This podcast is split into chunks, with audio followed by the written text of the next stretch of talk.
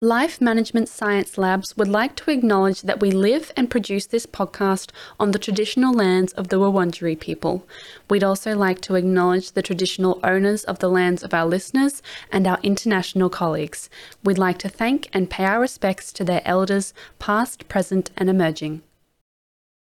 Hello, everyone, and welcome to Bouncing Back, the Personal Resilience Science Insights podcast produced by LMSL, the Life Management Science Labs. We are champions of life management science, providing structured insights informed by science and inspired by practice on key aspects of conscious living. Each week, we bring you scientific and practical insights on each element with the expert knowledge of professionals in the field.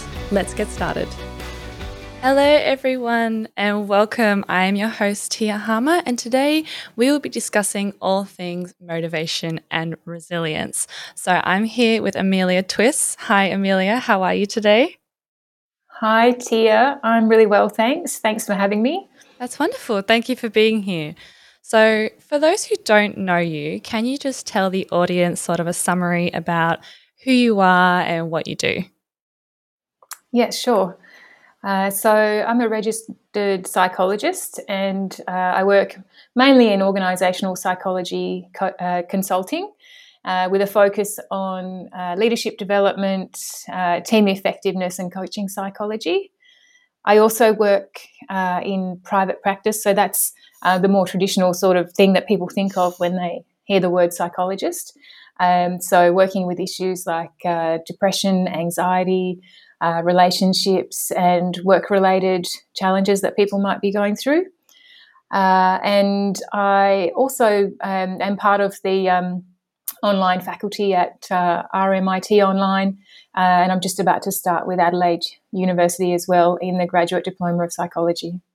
Right, that's so exciting. So, as mentioned, today we are discussing motivation and how this is interconnected interconnected with resilience, which is our overarching topic for the show.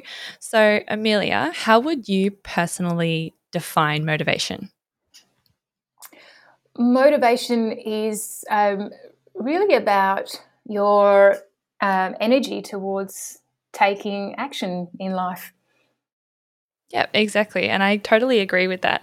So, we're going to talk more about motivation later and, and, in terms of how we can motivate ourselves in our personal life as well as our work life.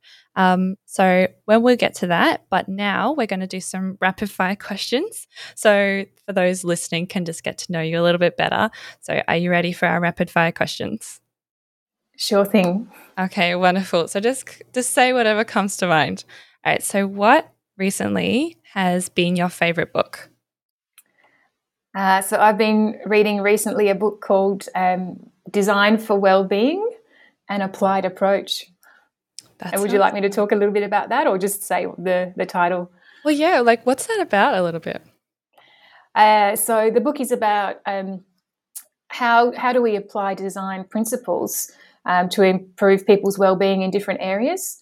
Uh, so a couple of examples are, uh, you know, design for well-being in our um, our homes and our architecture and our interiors, uh, and then another area of interest uh, is around um, design for community well-being. So how do we um, design, you know, towns and and um, shopping centres and, and kind of villages for well-being to encourage movement and social interaction, uh, and then design for things like people with uh, dementia. So how do we design um, according to each individual's needs? To help them as they're, you know, maybe dealing with an illness like that to help them to feel, um, you know, a much better level of well-being. So they're the sorts of things that that book's about. That sounds incredible. So, what is a movie that you would recommend? Uh, I watched recently. I think it's called "Don't Look Up" on Netflix. I think a lot of people have seen that one. Yeah, I think everyone's watched that. It's it's a yes. very interesting movie, especially for our time. Um, okay, what is your favorite podcast?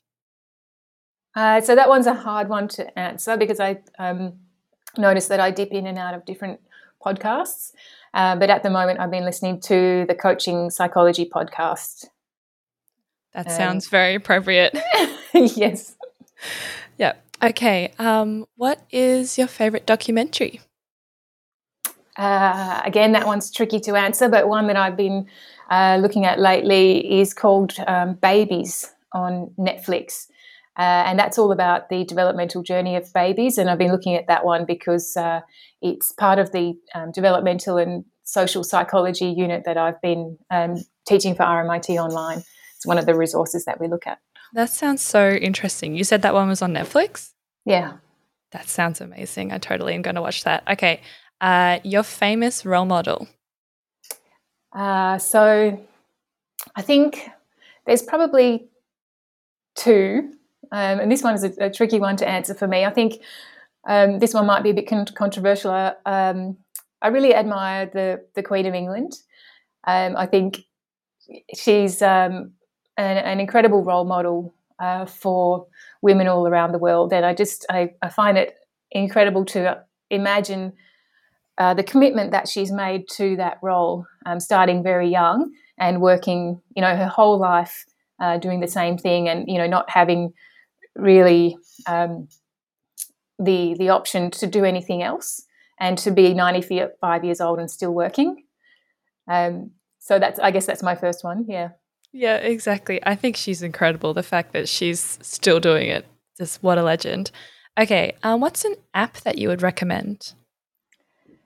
Uh, gosh, you know what? I try to not recommend apps um, because I, um, in, I, you know, I encourage people to get away from their phones as much as possible. Yeah. Um, and I'm thinking, you know, all the different sorts of apps that I use. There's plenty day to day, but I don't think I would use uh, any app, I guess, for resilience um, or for motivation necessarily. So that's a tricky one for me to answer. No, and I, I think that's relatively good advice, though. Like, there isn't any particular app that I would recommend because I always just like being off my phone. Um, so maybe that's a good recommendation. It's just instead of downloading an app, maybe pick up a book. Um, okay, what is a news website that you would recommend? So I often check in uh, on the Guardian news website. Um, there's lots of free content, and I like that it has, um, you know, quite a strong global orientation as well. Same. I love the Guardian. Okay, your favorite artist? So I'm going to say uh, photographer Peter Turnley uh, for this one. Um, Peter Turnley is um, a, a, photojournalist um, who I had the pleasure of working with uh, a long time ago, and I've recently just had um, a couple of his images uh, framed for my living room, and I'm just really excited to be able to look at those on the wall. Um, they're really nice. So, Peter Turnley. That's amazing. That's a really nice personal connection you have there to that artist. Um, okay, what is a recent course you have completed? So I recently completed a course called The Foundations of Lifestyle Medicine, uh, which I think is probably pretty relevant to your podcast and the things that we're talking about today. So that's all about, uh, you know, what's what's the science behind lifestyle medicine and how can we make changes to our lifestyle to increase our resilience and well-being. And what is a recent event that you have attended, virtual or in person? Uh, so I attended a Facebook Live yesterday with uh, Kenneth Dawson, uh, who's a local Aboriginal artist uh, in uh, Fremantle. And uh, he was talking about his experiences in life and his connection to country. So I really enjoyed that one. That sounds so good. Okay, so now we're just going to delve into a little bit of a debrief sort of on your personal practices and habits in relation to motivation and resilience. So, I personally find motivation really interesting um, because it's such a personal thing and it involves this constant rotation of your morals and values and sort of interests and behaviors. So, my question to you, Amelia, is what practice do you do to motivate yourself? That's a really interesting question, and I, I feel like my answer for that is I practice taking action. so I practice kind of, you know, just doing it. Um, so that's probably my motivation practice. That's so good. Yeah, I'm sure Nike appreciates that too. so, in terms of taking action and sort of like just doing it, what are three good things that about this practice? Uh, well, I think it it helps me to get things done. Um, it also helps probably to bypass, you know, the that um, that moment where we think, you know, should I do A or should I do B? Um, and I guess it's like, should I um, do the dishes or sit on the couch and watch Netflix? Um, so it helps helps to intercept that decision making. Um, what might be another good thing? I think it it's um it's kind of a mindset. Uh, so I notice with a lot of people who struggle with motivation, they really spend a lot of time thinking about how not motivated they are. Um, yeah. And by you know just taking action or or just doing what you said you were going to do, it it removes that part of the process as well. So that that kind of overthinking about you know why am I not doing what I said I was going to do? Why am I punishing myself for not doing what I said I was going to do? Because you're just doing it. Yeah, exactly. So, what are some challenges when you do this? Because I imagine sort of having to have that mindset to actually take that action would for a lot of people be quite challenging. So, what are some challenges that you face when you're sort of in this practice? I think one of the biggest challenges is probably around, you know, getting the right things done. And, you know, what I can sometimes see maybe in myself and in others uh, who are probably more more committed to the take action approach uh, is that, you know, we can sometimes be doing stuff all the time um, but it's important to pause and, and reflect and review and ask yourself, uh, you know, what matters to me? Um, what are my goals? What are my values? Is the action that I'm taking actually aligned with all of that? Or am I kind of just being really busy right now because um, it makes me feel like I'm being productive? Yeah, exactly. I think that's really interesting in terms of busyness and motivation. And I feel like we set ourselves up to do things and take action and therefore we we feel like we're motivated because we're like sort of forcing our things ourselves to do these things so do you feel like this practice impacts your resilience um it, it probably does in i guess in there's probably pros and cons of it i think um so if we talk about resilience and the things that uh, build your resilience, like um, you know, sleeping well, uh, exercising regularly, uh, eating well, and spending time with people. Uh, if you've got an approach to, you know, just getting stuff done or taking action, assuming those things are, are part of your um, the actions that you're committed to taking, then it means that you're probably more likely to be, you know, keeping a, a regular um, schedule of, of those activities that help to build your resilience.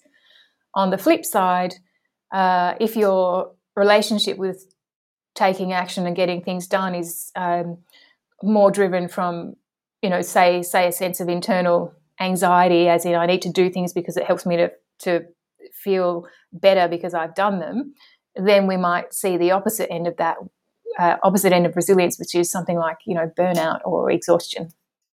Yeah, exactly. And I think that's really interesting. I sort of just want to touch on that. When you say take action um, and sort of like you know, just do it, how exactly does that apply to you personally? Like, can you sort of give us an example of you finding the motivation to take action? Uh, yes. So, um, for example, um, this is probably a good one actually. This morning I had um, a meeting down at the beach at five forty-five. Um, That's really early.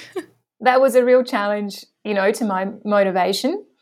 Um, but uh, the meeting was with another person, so there was an extra um, layer of you know motivation to get there and be there on time. Um, and so as soon as you know my alarm went off, I was compelled to take action because I knew I was going to be meeting someone at that time uh, so that we could uh, do some swimming together. Yeah. Oh, that's that's a really good sort of like habit to get into, I guess. I don't know if waking up at 5:45, but maybe going to the beach and having a swim. Yes. I could definitely force myself to do that. Um, so based on your experience with this kind of practice and this habit of taking action, is this something that you would recommend to everyone? Uh, yes, I think there would probably be some things that I might recommend beforehand. Um, uh, things like getting clear on what's important to you and what's the right sort of action to be taking for you to meet, you know, your personal goals. Um, and I, I, can see sometimes, you know, with my clients that I work with who are who are stuck around taking action on certain things. Sometimes they, you know, they might say that they're committed to doing something, but they're actually not. And then when they're struggling to find the motivation to do that, they start to feel really bad. But if you take a step back and, and reflect, you know, is this actually something that is important to you? Or have you, you know, put this on your list because you think you should have it there? Let's let's take a few steps back and, and check in with what matters to you right now or what matters to you for your life or for this year. Um, and what are some relevant goals that will help you to to be on the pathway towards those things that are actually important to you at the moment. Yeah, exactly. And I find that really interesting in terms of like taking action in parts of your life where you need to take action here when you necessarily don't want to versus when you need to take action to benefit yourself. And I'm just sort of curious on your opinion in terms of when you're taking action and you're sort of, you know, getting yourself up to do these things, do they necessarily have to be like always something that is going to be sort of beneficial to you, or do they have to sort of be things that you just kind of have to grit your teeth and get through? Well, there's there's definitely um, elements of both. I think for most people, you know, if you think about all of our jobs, there'll be parts of it that we really love and that we um, you know, feel really energized about, and we have that experience of um, being motivated and and in flow where, where time just passes. And there'll be other aspects of our jobs um, that it, it's really hard to do, and we keep putting them off. And no matter what, at the end of the week, that you've still got those things in your to do list, yeah. and somehow they they never get off that list. Yeah, exactly. I find that yeah really interesting in terms of just having to get yourself up to do those sort of things and finding that motivation to to do them when you really don't want to. So now we're going to sort of dive into resilience and how this sort of interconnects with motivation. So let's quickly just discuss like our overarching theme. Um, so as mentioned, our overarching theme here is resilience. Um, so resilience is defined as the result of successfully adapting in the face of adversity. So at this point, I think it's important to define that resilience doesn't mean that you are immune to stress, um, but it can help you sort of psychologically handle the more difficult things in life. So, Amelia, what is resilience to you and how important is it? Uh, well, I see resilience as really being uh, the ability to cope with day to day stresses, but also the, the ability to bounce back uh, from challenges or difficulties that inevitably come up in life. Yeah, exactly. So I think resilience is, yeah, it's a very interesting topic because I feel like there's a lot of misconceptions around resilience and sort of what physical and emotional and mental resilience is. Because um, I feel like you can sort of, there are different sort of stems of resilience in terms of sort of where you are personally. Um, and I think it's something that needs to be very sort of flexible. Sort of what is your physical resilience versus your emotional versus sort of like your mental. And I feel like those are all sort of different things that can be interchanged. Um, so let's just sort of talk about some of those misconceptions. Um, so, in terms of misconceptions, what do you think people usually mistake as resilience? Oh, uh, so things that people might mistake as resilience could be uh, something like um, uh, emotional shutdown or, or, a lack of ability to express emotions and to connect with emotions. So if you think about someone who appears really, really stoic or doesn't get frazzled by stuff, um, or uh, always seems to, you know, be in control, they might not necessarily actually be as resilient as they appear on the surface because they may not be uh, you know, ag- acknowledging their feelings and their emotions and, and allowing them to be present. They may be more doing a kind of a emotional blocking or, or a shutdown, if that makes sense. Yeah, no, I think that's yeah, it makes a lot of sense in terms of that emotional blocking and that shutdown. And I think we talk about that a lot today in terms of sort of the society that we have and the amount of information that we're getting. Um, and I think we talk about this a lot in sort of the journalism field in terms of people becoming sort of numbed and sort of losing that empathy because they're seeing so many sort of like tragic events on a daily basis. And you can sort of watch and read and view sort of whatever sort of tragedy um, sort of you're looking for um, in that news world. So I think it's really interesting in terms of are we resilient or are we just losing our empathy and our sympathy? Um, and have we sort of become numb to things? Um, and I think we see it in everyday life and you see it in your your families and your friendships and you see sort of where people are i guess quote unquote tougher in certain areas of life um, but obviously it doesn't mean that you're immune to stress so i think that there's those two sort of they sort of counteract each other um, so, in terms of resilience and motivation, um, we all sort of face negative life events. And to get through those, you need both. You need both resilience and motivation. So, we're just going to sort of briefly discuss the differences and similarities, I guess, between motivation and resilience. So, I've written down what I think my like the differences are. So, in terms of motivation, um, the difference between motivation and resilience is that motivation is more of a personal urge and desire, whereas resilience is sort of identifying challenges that can be overcome through specific behaviors. So, do you feel that that's sort of the difference between resilience and motivation, or are there other sort of things that you would add to that? I think uh, that's probably a really great summary of uh, resilience and motivation.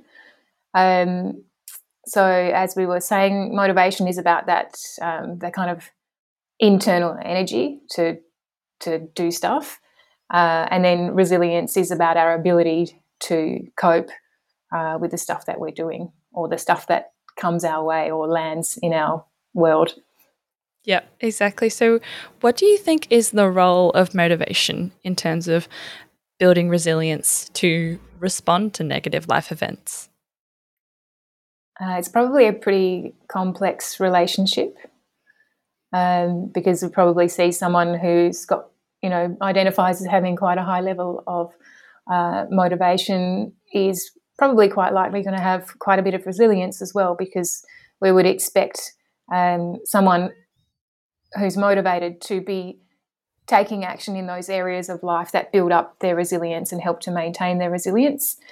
Um, something that I often see in clients with really low resilience is uh, that lack of motivation, and so that becomes really difficult because what they they need to do is to to build their resilience, um, but they may not necessarily have a have a why, um, and that's that's when you really see, I guess, the um, the deeper, darker side of depression is when you know people don't have motivation to take care of themselves or to improve their situation because they, uh, you know, lack a, a reason for it.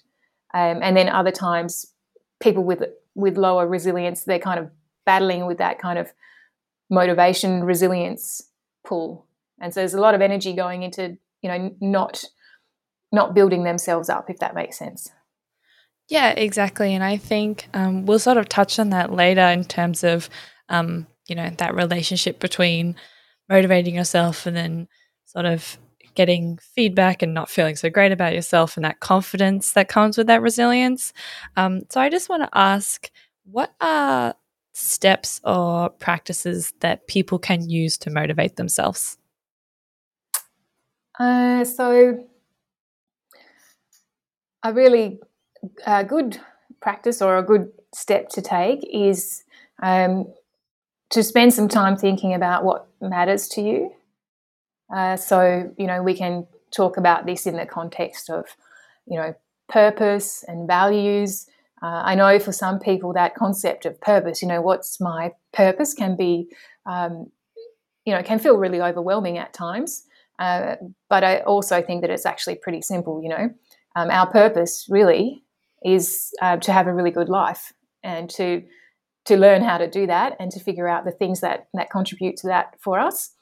But understanding you know what what your purpose is for you understanding what you value in life and then using those things to create goals for yourself um, and then spending some time to break down those goals into action steps yeah exactly and i think that's yeah i think that's a really good point in terms of breaking down those those steps um, so that you can reach those goals. And I feel like that in itself makes you more resilient.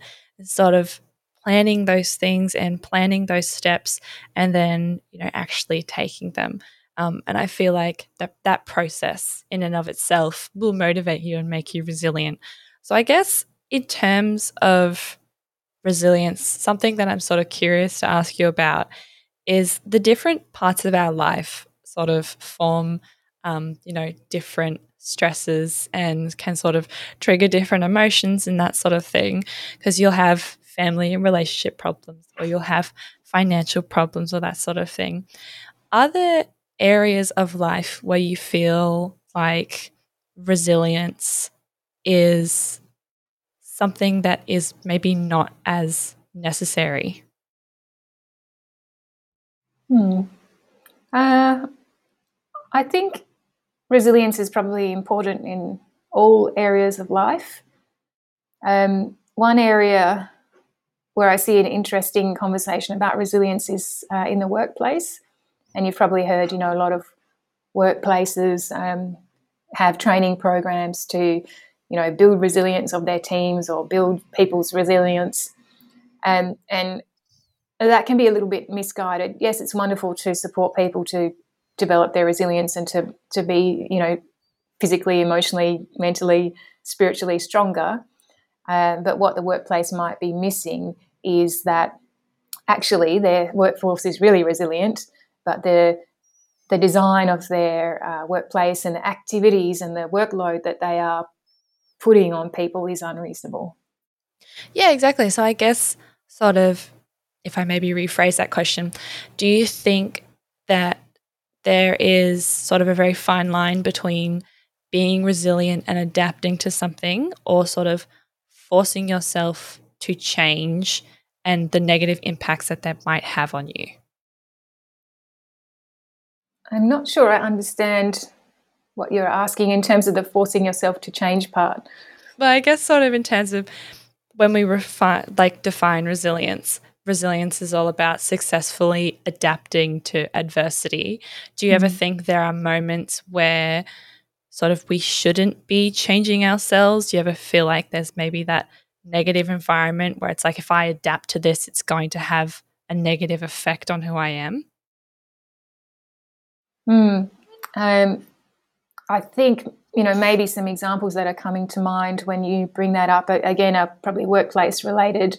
Uh, we could talk about relationships and things like that as well, where, um, say, you're in a, a workplace where you're not being treated well, you're not being valued, uh, people, you know, aren't listening to you in terms of workload or aren't um, acknowledging the contribution that you make.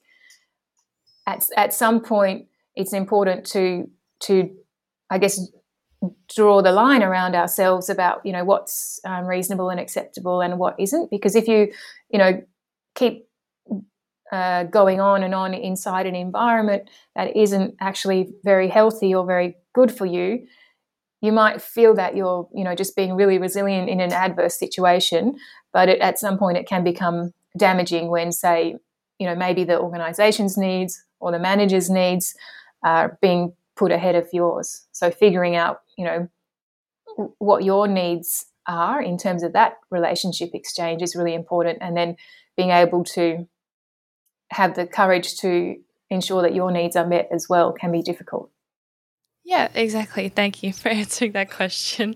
Um, yeah, because I think it's really interesting when you're trying to, especially maybe in relationships, when you feel like, oh, you know, like Really resilient, I'm making this work, like I'm, you know, I'm achieving this in my relationship. And then to a lot of people on the outside, it's like, oh, maybe that's not what you should be forcing yourself to do or striving for in that. And i think that's really um, relevant in sort of workplace environments. Like am i sort of making it or am i being forced to adapt so that you know i'm feeding this toxic environment?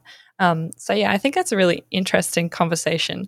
So how that connects with motivation i guess my opinion would be how do you motivate yourself to be resilient? How do you motivate yourself when you are in an environment where you're getting negative feedback, where you're not feeling so great about yourself, um, but you know that you can overcome it? How do you motivate yourself to sort of like sort of stick it out? I think that's going to be really different for everyone um, because there, there's many factors that would contribute to how each person might handle that. So someone with a you know a stronger sense of um, self um, and a, a greater sense of self belief will be better at identifying when a situation isn't actually working for them anymore, or when a relationship or a workplace arrangement is unfair or toxic, as you've said. And then there's other people with uh, maybe a, a, less secure sense of self, um, or maybe you know a more anxious uh, way that they relate to other people and workplaces, and um, you know maybe more oriented to a sort of external validation perspective. It can be harder for them to see, you know, the black and whiteness of this actually isn't okay. Um, so it's different for everyone. Some people will find it a lot, easier. Um, and I'm not sure if I'm answering the question there, but maybe you can bring me around to um, where we're going with this one. No, no, I, I know. I completely understand what you're trying to say. And I think obviously, you know, motivation and resilience, it is going to be so different for everyone because we face so many different things in life. And I think, you know, society has necessarily told us that, you know, this person's life is harder than this person and this this makes this easier for this person and that kind of thing. But on the inside, we all sort of face these different um, sort of challenges that build up that resilience and motivate us to sort of do better and for ourselves and in our lives. And I think when you were talking before about sort of our purpose, like what is our purpose?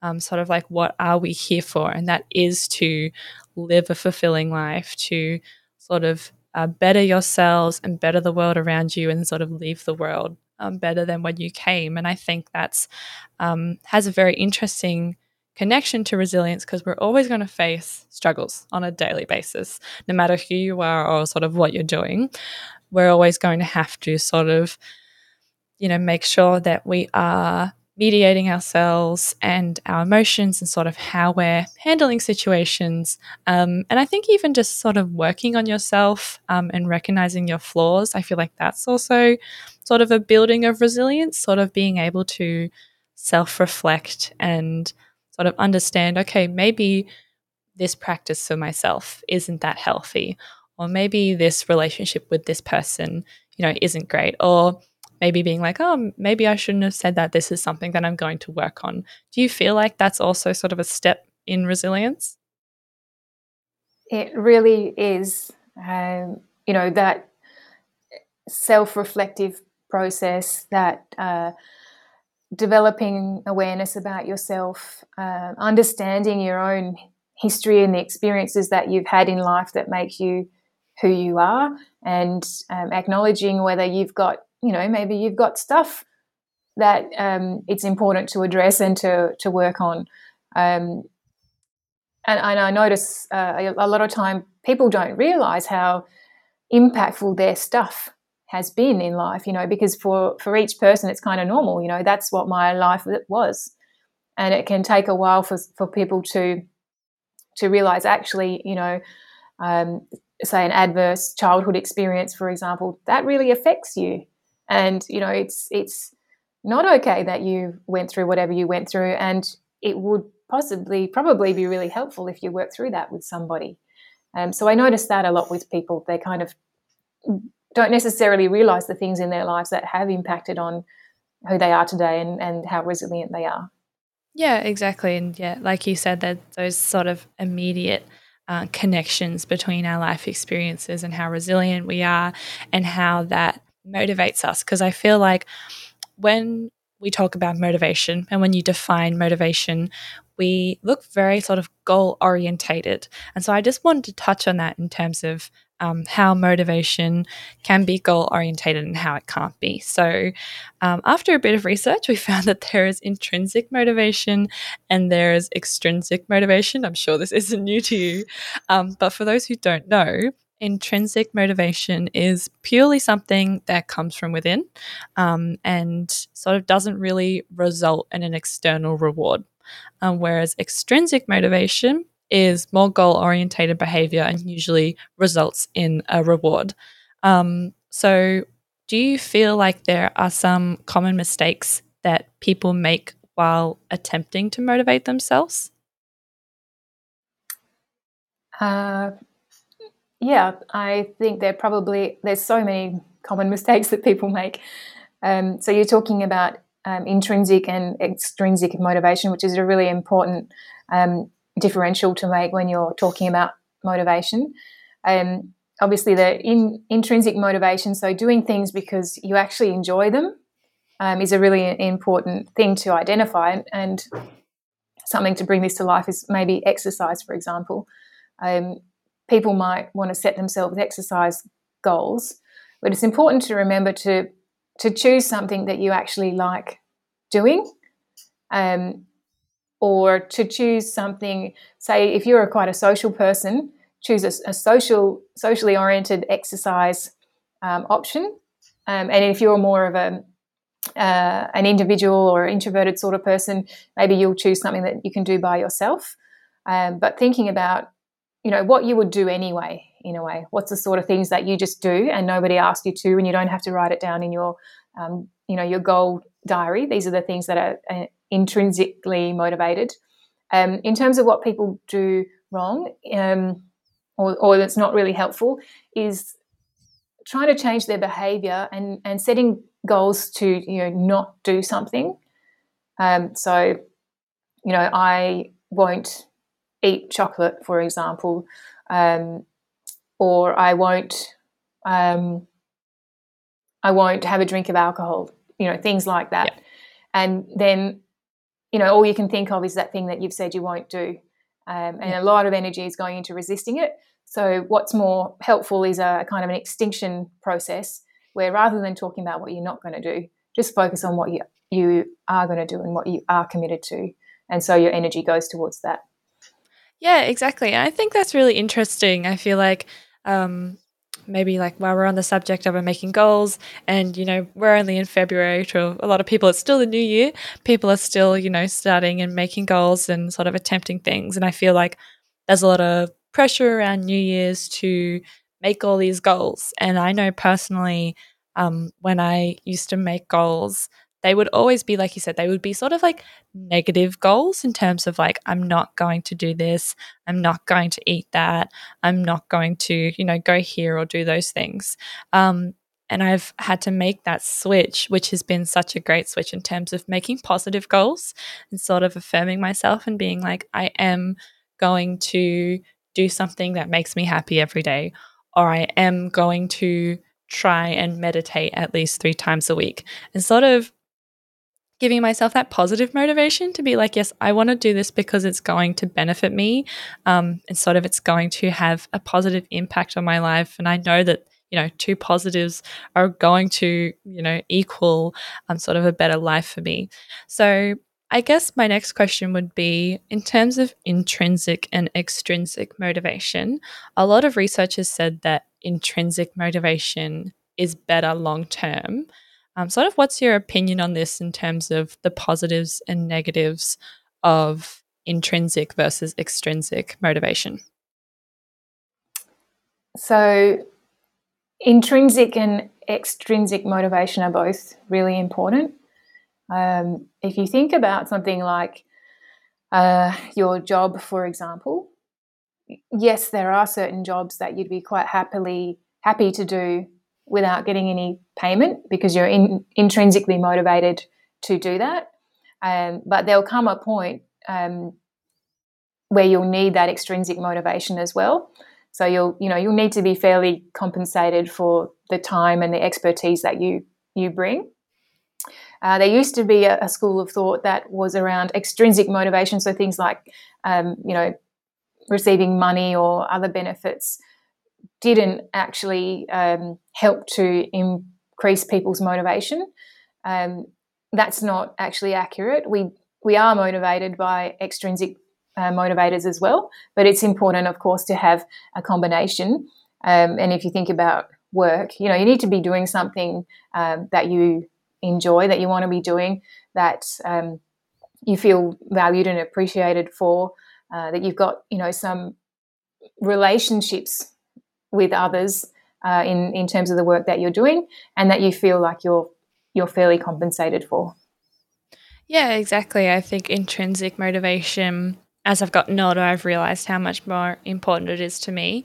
Um, and I feel like society puts this really big emphasis on extrinsic goals, you know, things that we can see, things that we can see in another person, you know, have they lost all of this weight or do they have this new car?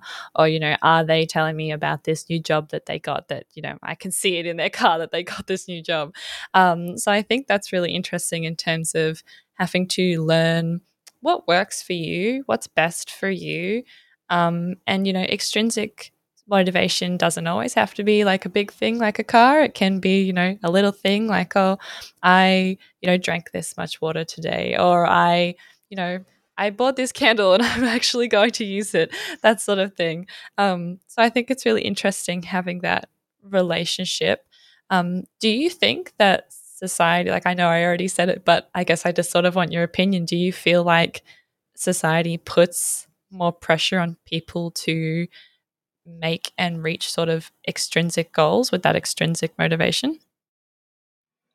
Uh, yes, definitely. In our uh, Western society, there's a really high emphasis on uh, those extrinsic factors. Um, and, you know, interestingly, there's no limit to that in a way. Um, if we're talking about fulfillment in life, which is one of the kind of themes that's underneath what we're talking about, um, it it doesn't really matter, you know, how much um, money you make or wealth you acquire or things that you have. That's not the, what's going to give you that uh, intrinsic uh, motivation, that intrinsic, you know, self of sense of self and connection to who you really are.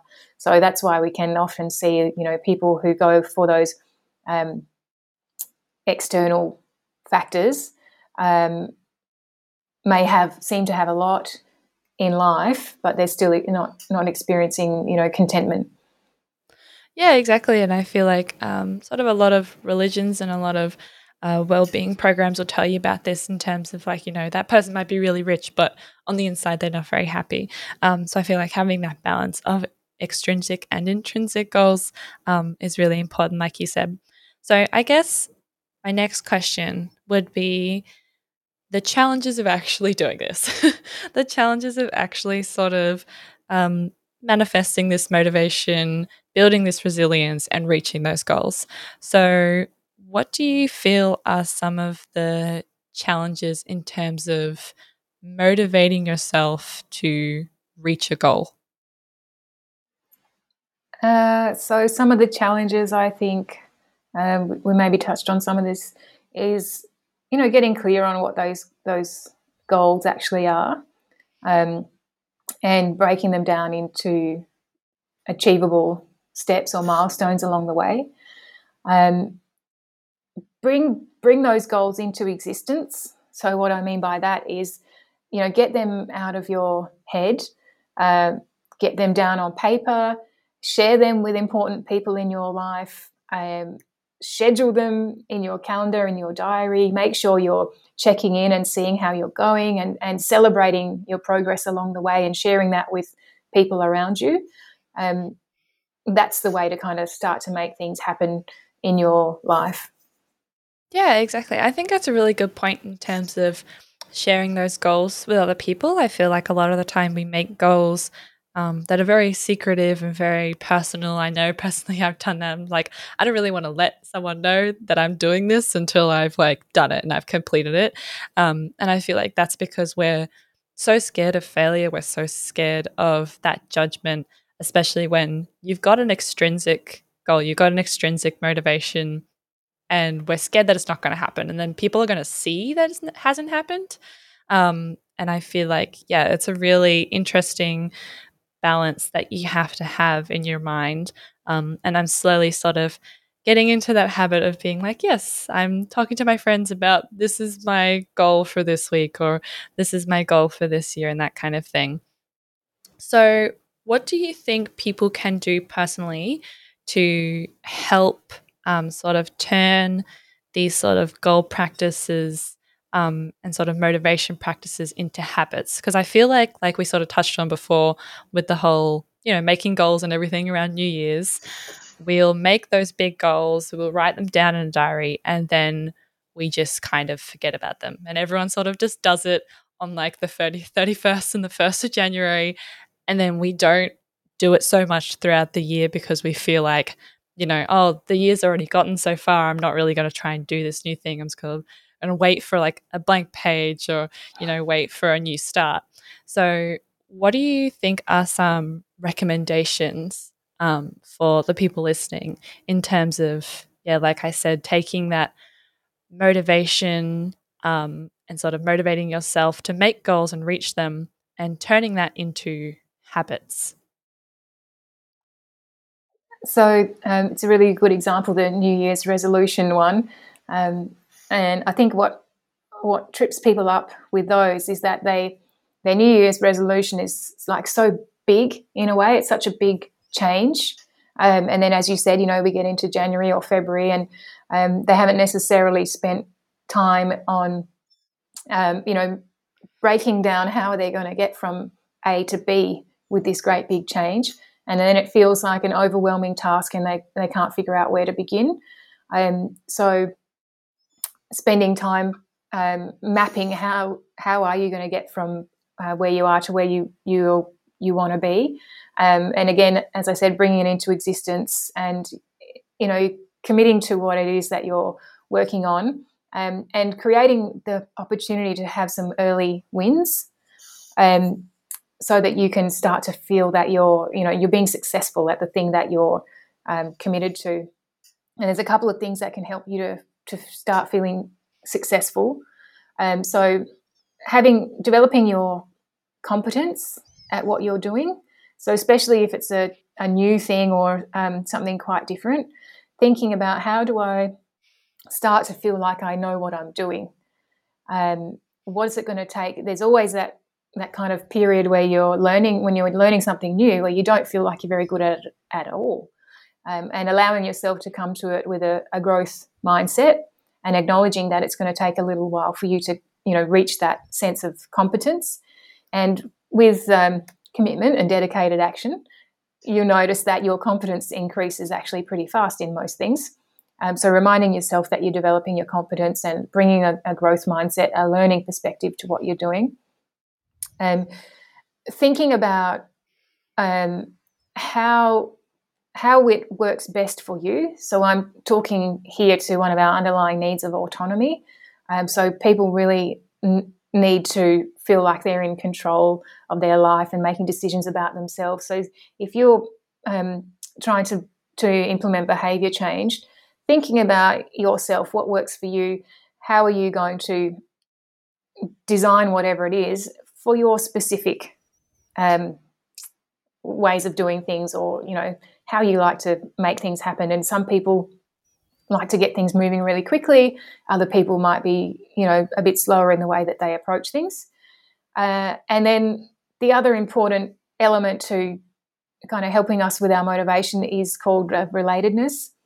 Um, and so this is the piece that I was talking to before about, you know, bringing other people into whatever it is that you're doing.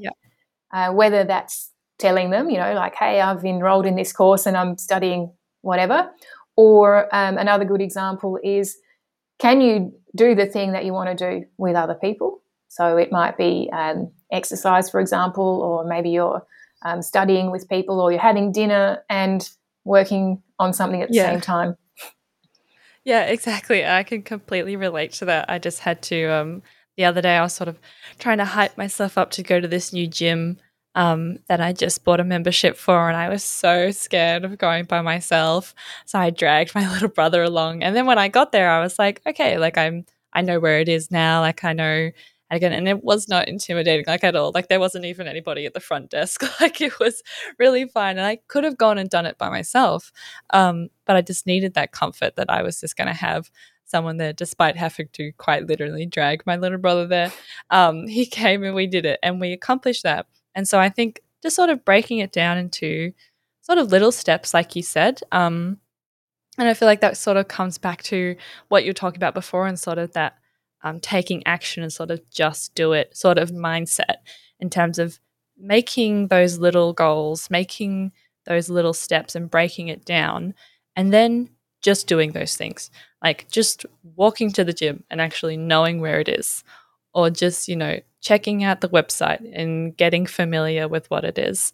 Um, and I think those are really important because small progress is still progress. Um, I read that somewhere the other day and it just stuck with me so much because I was like, small progress is you're still making progress. Like you might not have, you know, achieved this big overarching goal, but then sometimes those goals aren't always things that can be completely achieved. Like you'll never sort of get to that peak and be like, yes, this is this is this is it. like this is the exact thing. Sort of, you know, if your goal is to um, you know, better your mental health or feel um, like you know you're putting more effort into your healthy eating there's never really going to be that point where you're like this is this is it like you know it's not like buying a car or buying a house it's that constant kind of um, relaying and that constant sort of revolving of um, sort of your values and your morals and that that motivation that you have to kind of to better yourself i guess okay, so now we're going to jump into probably my favorite segment, which is audience questions. So, our first question, um, which I could definitely relate to, is from Jalita. And Jalita says, How do I fight the urge to procrastinate? Well, uh, that's a very good question. And um, think about uh, what what is it that um, you're avoiding, and what is the the benefit that you're getting from your procrastination? Um, and if you understand what those things are, it can probably help you uh, to procrastinate less. That's so interesting. Yeah, I think fighting the urge to procrastinate is very, very difficult, especially when we can find other things to do that we would consider productive. Um, I feel like that's something that I do. I always been like, oh, actually, instead of doing this, I do actually have to do something else. Um, so yes, fighting the urge to procrastinate. I can relate to you, Jalita. okay, so our next question is from Katina, and Katina says, even though negative feedback can become a major a, a great motivator. Sometimes when I receive negative feedback for my work, I would feel incompetent and it can reduce my confidence. How should I motivate myself in a situation like this? Oh, that is another um, really important question. Um, feedback is um, such a, a big topic. Um, so, first, first thing I would start with is um, did you invite that feedback? Were like were you open to it? Did you want it? Uh, because we often are seeing at the moment that people are offering unsolicited feedback, um, and you'll all know that's the worst type. It just makes you feel terrible. Um, so just have a think about in the in the situation. Were you you know a willing um, participant in that feedback conversation? And if not, what was it about that conversation that had you not feel comfortable? So you didn't have the level of psychological safety to receive that message. Um, and it might not be, you know, that necessarily that you've done a bad job at something. It might actually be that whoever's been providing that feedback to you uh, hasn't really done that in um, a careful, respectful, considered way. Um, the other thing to think about is, you know, we we all have a tendency to focus on negative things about ourselves or perceived negative feedback. Mm-hmm. So just reminding yourself, you know, hey, this is um, what we, we as humans tend to do. We focus on anything that we think is negative. Maybe I can just take a second and, and reflect was there other feedback that I received um, that was actually really positive? And maybe it's going to be more helpful for me to reflect on that positive feedback um, and think about the the negative feedback. Is it something that matters to you, that is important to you? And if yes, um, bring your growth mindset to that and um, see it as a development opportunity. Yeah, I think it's great. I think, like you said, sort of like, were you asking for that feedback or was it just sort of voluntarily given to you? Because um, I feel feel like when we are asking for feedback, like we're we've already sort of prepared ourselves that okay, this may not be good. It also might be good, um, but it's sort of that place where you've realized, sort of like, okay, this is something that I can improve on and something that I can um, work on. Whereas, sort of when you get that feedback and it kind of kind of comes out of the blue, especially when you feel like you've been doing sort of a good job at whatever it is that you were doing, um, yeah, that can be difficult. So I think motivating yourself in those situations um, is very hard, but it's very important because you need to be able to sort of take that feedback and be able to work through it, I guess. Yeah, it's, um, it's kind of understanding the value of that feedback. Like, is is this high value feedback um, or not? And if it is, then yeah, embrace it. And if not, you know, maybe leave it where it was left. yeah, exactly. We'll we'll take it and then we'll just we'll just put it somewhere else. That's great. I guess um probably one of my other questions would be when you noted sort of um, how humans tend to focus on that negative feedback when we when we when someone says something to us that is negative we get that negative feedback someone says something about us that we're not particularly fond of and we tend to focus on that we'll we'll get all this sort of like positive feedback these positive affirmations from people but we're never really going to take them seriously until someone says something bad or something negative. and i just wondered sort of considering your role and your expertise, I was just really curious. Do you sort of understand or sort of have any kind of grasp on why, as humans, we do that? Uh, I think it possibly comes from our um, deep down survival instinct. So you know okay. we're um, always looking for any any threats to our survival, and something like um, perceived negative feedback can uh, become a, a, relationship threat or a status threat. Um, and so we get pretty anxious about that because something that helps us to survive in the world is uh, our relationships with others and how we're perceived by others. And so it can make us start to feel like, you know, am, am I still respected and, and do I still belong in this group? Essentially, like that's taking it quite far, but that's kind of the process that's going on. Yeah, I I think that's really interesting, and yeah, like you said, sort of ties back to the survival mode thing. And I guess I never really thought about it like that, because yeah, I think when you get negative feedback at work or someone says something about you, yeah, like it really sits with you, and you don't, you just don't forget it. Whereas something nice that you know one of my friends would have said to me yesterday about something I would have done, I will just forget about it straight away. Um, so that's really interesting. Thank you for answering my question. I guess that'll be my audience question. Um, I guess another audience question would be from Lenny. So Lenny asks, what obstacles or barriers may I face that will sabotage my motivation? Uh, so many obstacles and barriers. Um, so a big one is not um, taking care of your well-being Uh, so we talked about resilience as, as part of this conversation. If your resilience is low, you'll everyone will, will notice like your motivation really suffers. Um, so there's a, an important relationship there. So you were talking about some of those lifelong goals earlier. Things like you know well-being and resilience is something that we work on every single day. It's not like something that you work really hard and then you have it and then you're done. You can tick that one off. Um, so taking care of your well-being really matters when it comes to motivation. Yeah. Um, the other things that we talked about before. So how are you bringing the the, the things that you want to do into existence? How are you enrolling in people in your life in that? Um, how are you developing your competence in whatever it is so that you feel, you know, confident um, in what you're working on? Yeah, I think that's really interesting in terms of, uh, yeah, developing that confidence um, and understanding sort of where we may often self sabotage ourselves.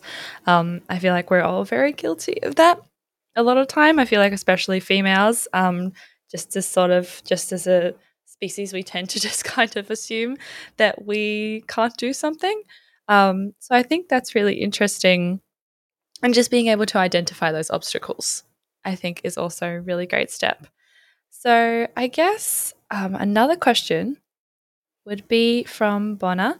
And she asks, What do I do when I'm not making progress towards my goal? Uh, so it might be a question of um, reviewing whether or not that goal is still relevant.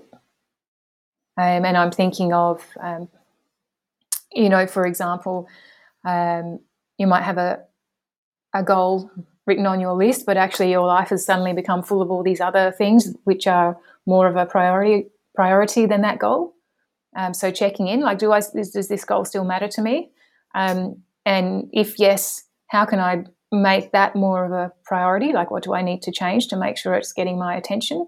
Um, and if it's not, you know, maybe it's time to let go of that goal.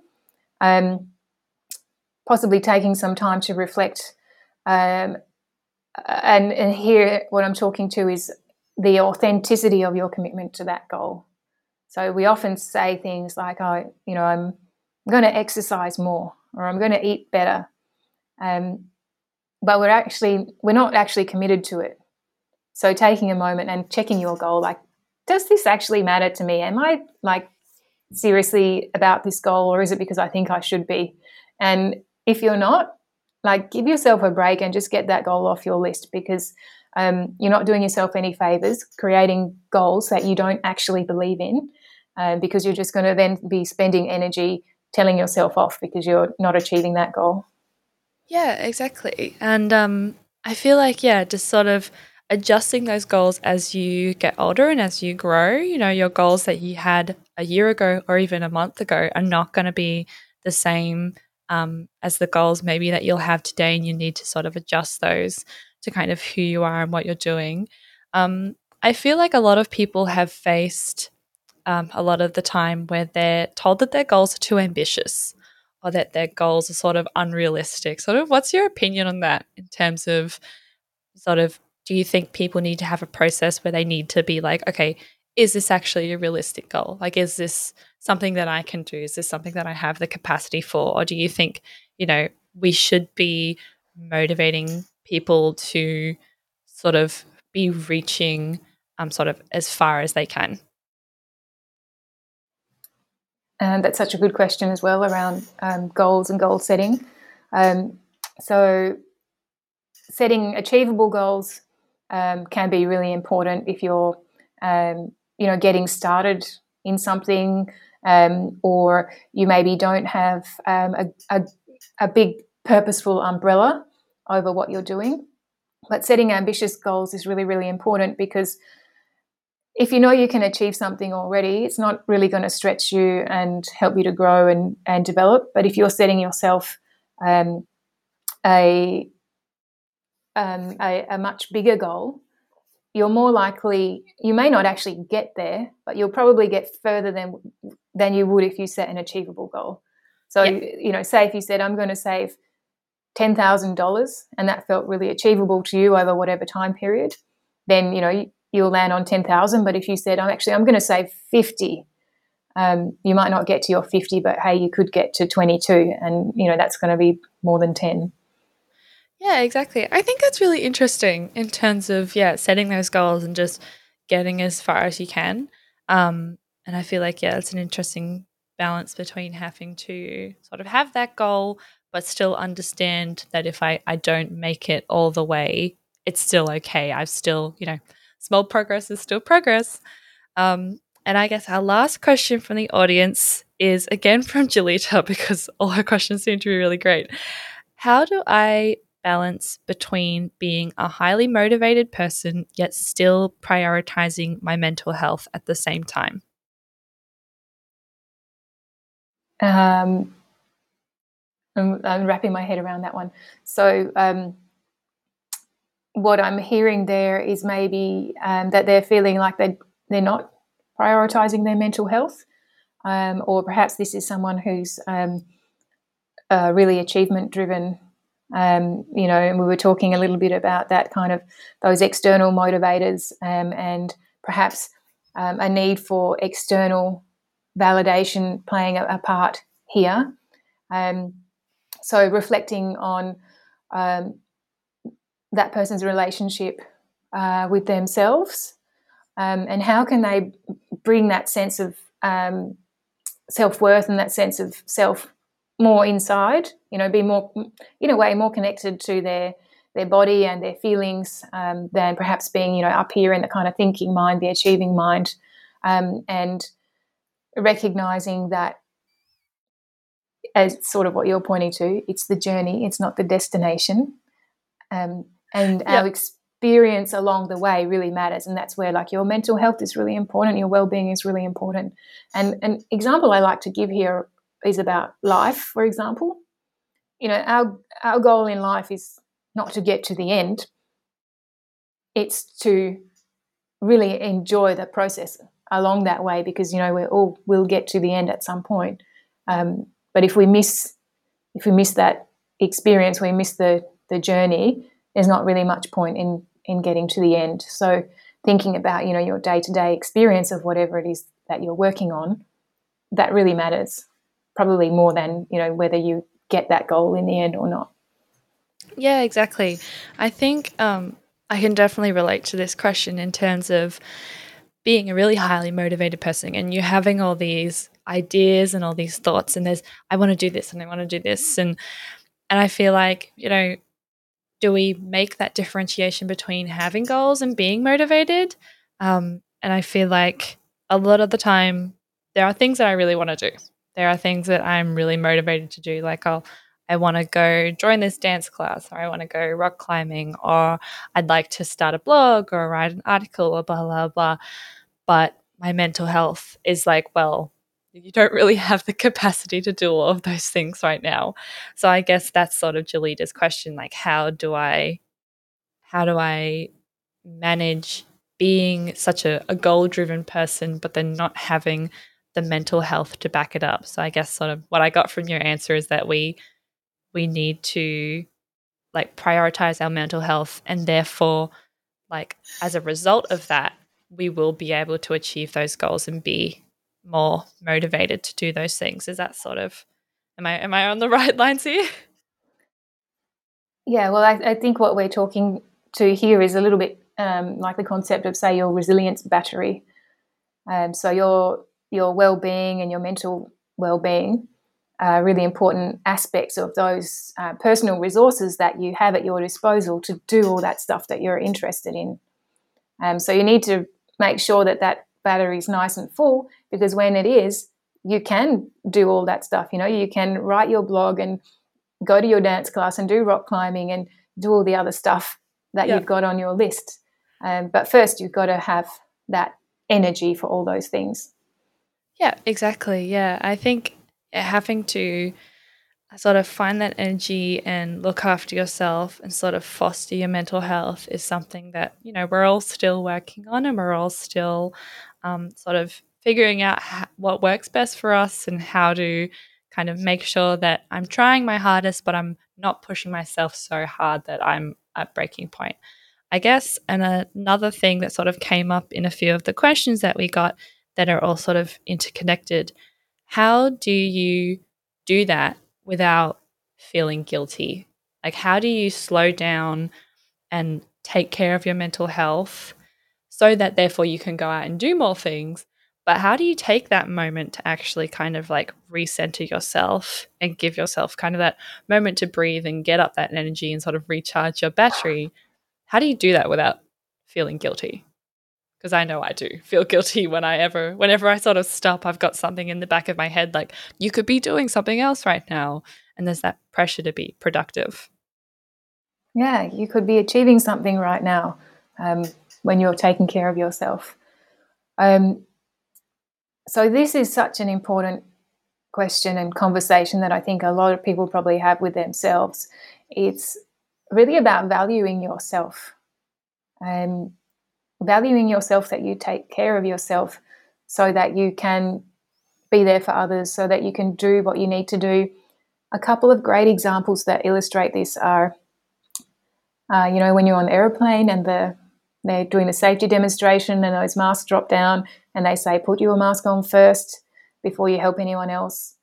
Another great example is um, in um, general first aid a lot of people will know about the doctor's ABC um, acronym. The first one is check for danger, right? So don't don't put yourself in danger to help other people. And it's a similar concept. Like value yourself first, take care of yourself, and then you can bring your you know your, your best version of you to all the things that you're interested in your life and um, you know daring to value ourselves feels a little bit like a conversation that many of us are, are not used to or not haven't learnt how to do. So that's yep. that's what I would say to that one. Yeah, and yeah, thank you for that answer. It's yeah, definitely something in terms of learning that this is actually me taking care of myself. Um, I feel like there's always that pressure to be productive, but when you are taking care of yourself, you're being productive in a way that we're, you know, new to um, and going to have to get used to. So, fingers crossed, we all start getting used to that a little bit more and, and feeling less guilty. Okay, so that's all our audience questions for today. And that pretty much brings us to the end of our podcast episode. So, thank you so much, Amelia, for coming in and sharing that with us.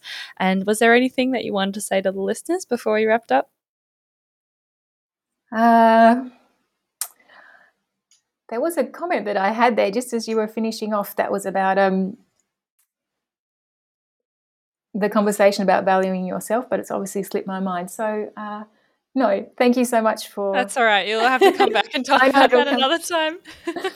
uh, thanks for having me. It's such a, a great conversation, and I've really enjoyed uh, being here. Thanks. Yeah, exactly. No, it's been a great conversation, and I'm sure, yeah, the people that listen to this are definitely going to benefit from it because I think it's a conversation that yeah, needs that um, good sort of uh, evidence backed conversation. And I think that's really great. Well, thank you so much for coming. And to everyone listening, we hope you enjoyed it and be sure to tune in to our next episode. Bye. You have been listening to Bouncing Back, the Personal Resilience Science Insights podcast produced by the Life Management Science Labs. Listen to episodes from LMSL's 10 Life Management Perspectives on Apple Podcasts, Google Podcasts, Spotify, YouTube, or other podcasting apps on your smartphone.